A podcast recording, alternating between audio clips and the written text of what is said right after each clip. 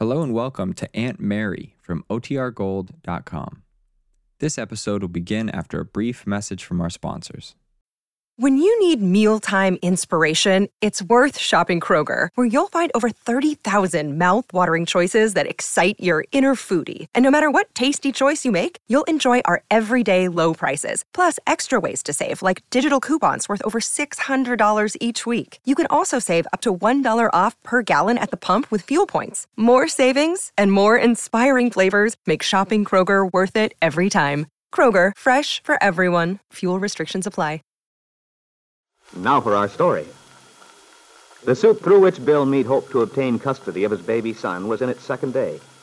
Angus McKillop, Bill's attorney, had called as witnesses Kit Calvert's uncle, David Bowman, the child's nurse, Louise Thorndike, and Lucy, the frightened old woman who had been the housekeeper in the Calvert home for many years.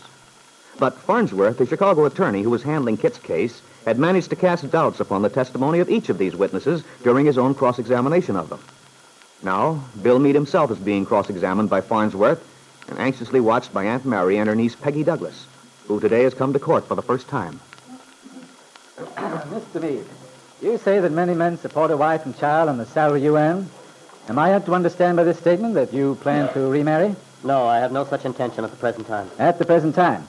You mean you plan to remarry at some time in the future, but not right away? Is that what you want us to believe? I mean just what I said. I do not intend to remarry. Are you sure of that? Certainly I am. And yet, Mr. Mead, it is my understanding that until recently, you definitely did intend to marry again, just as soon as your divorce was granted.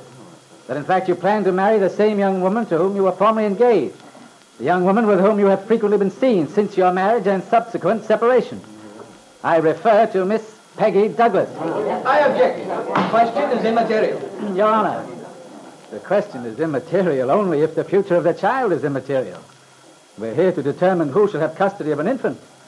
Certainly the child's environment will be affected by the woman, if any, who presides over the home, the woman who can feed him or not feed him as she chooses, who can clothe him or neglect to clothe him, who can love him or not love him. Objection. Objection overruled. If it can be demonstrated to the court's satisfaction that Mr. Mead does indeed plan to remarry, the testimony is admissible. Thank you, Your Honor. You may proceed. Now then, Mr. Mead, you stated a moment ago that you do not intend, that you are not planning to remarry. Do you wish to retract that statement? No, I don't. It's true. Now then, tell the court this. Have you had any such plan at any time since your wife was granted a divorce from you? No. You mean to say you had no intention or desire to remarry? I said I had no intention at the present time. I see. Not at the present time. That is to say that you did have such a plan, but it was abandoned. No. But you just said... I never had a plan. That's what I mean. Oh. No, it's the word plan you object to. Suppose we substitute the word desire. Suppose, in fact, we say it this way. Did you, at any time since your wife was granted a divorce, have a desire to remarry? Well, yes. You did. Now we're getting somewhere. You had a wish, a desire to remarry. Is that true? Yes. But you never got to the point of making plans for the marriage? No. Well, why, if you had the desire, did the plans never materialize? We never got to that stage. We talked and... But you discussed the possibility. Isn't that so? Yes. In other words, you asked the young woman to marry you. Yes. And she refused? Yes. Why did she refuse? I can't answer that. Was it because she didn't love you? Not exactly. Now, what do you mean by not exactly? She must have told you whether she loved you or not. Did she tell you? Yes. And what was her answer? She said she couldn't marry me. Answer that question, please. Did she tell you she loved you? Yes. But she refused to marry you? Yes. Did she give you a reason? Yes, but this has nothing to do with... Mr. Mead, you heard the judge a minute ago. He stated that your testimony is entirely pertinent to this case. After all, you're asking custody of your son. It's my contention that your plans in regard to the home you might make for that child have a bearing on this case. I contend that you plan to marry Miss Peggy Douglas, who is known to dislike your former wife. I contend that Miss Douglas recently announced her engagement to another man for one purpose only, as a smokescreen, to obscure the fact that it was her relationship with you which was responsible for the broken marriage of William and Catherine Mead. Why, you break-up which Miss Douglas had consistently wished to achieve. Don't watch yourself. Order in the court! Order in the court! Your Honor, I demand that this man be cited for contempt of court, not to mention assault and battery. Just a moment, Mr. Farnsworth. Mr. McKillop? Your Honor, this is most regrettable. Your client has committed a grave error. I'm terribly sorry, Judge Willoughby. I've lost my head. The things he was saying... One moment, Mr. Mead. It is possible that there may be extenuating circumstances for your behavior. You've been under a severe emotional strain, I'm sure. But this is a court of justice. It is in our power to punish you severely for this act of violence. However, in view of the circumstances, we will suspend such punishment on condition that you give your solemn pledge to abide by the orderly rules of the court in future. After all, Mr. Mead, if everyone were to behave in such unseemly manner, it would be impossible to bring any case to a just conclusion. Yes, Your Honor. In order to allow Mr. Farnsworth, the victim of Mr. Mead's undisciplined behavior, to recover himself sufficiently to continue, and in order to allow Mr. Mead's attorney, Mr. McKillop, time to explain a few things to his hot-headed young client, court is adjourned until 2:15.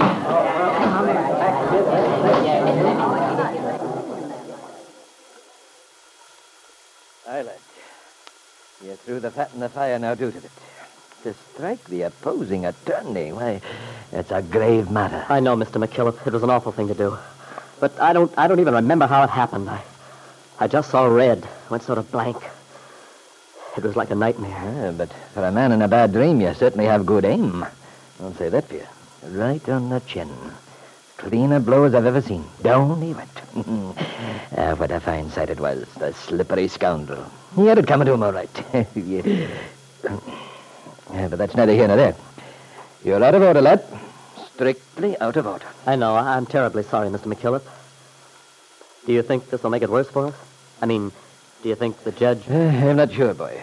If the judge wanted to, he could have punished you severely for such wild, disrespectful behavior, but the fact that he didn't, I don't know. Judge Willoughby's a fair man. What's more, he's a human being. Still, he has his dignity to maintain and his position. Oh, yes, of course. He couldn't let me get by with a thing like that without telling me off. It isn't as if I didn't realize how wrong I was, but... Well, when Farnsworth began saying those things about Peggy, who's been so honorable, so decent and sweet all the way, well, I couldn't take it, that's all. Why does he have to bring her into it? It has nothing to do with Peggy. She's not on trial. And neither are you. That's why Farnsworth's way of working is so tricky.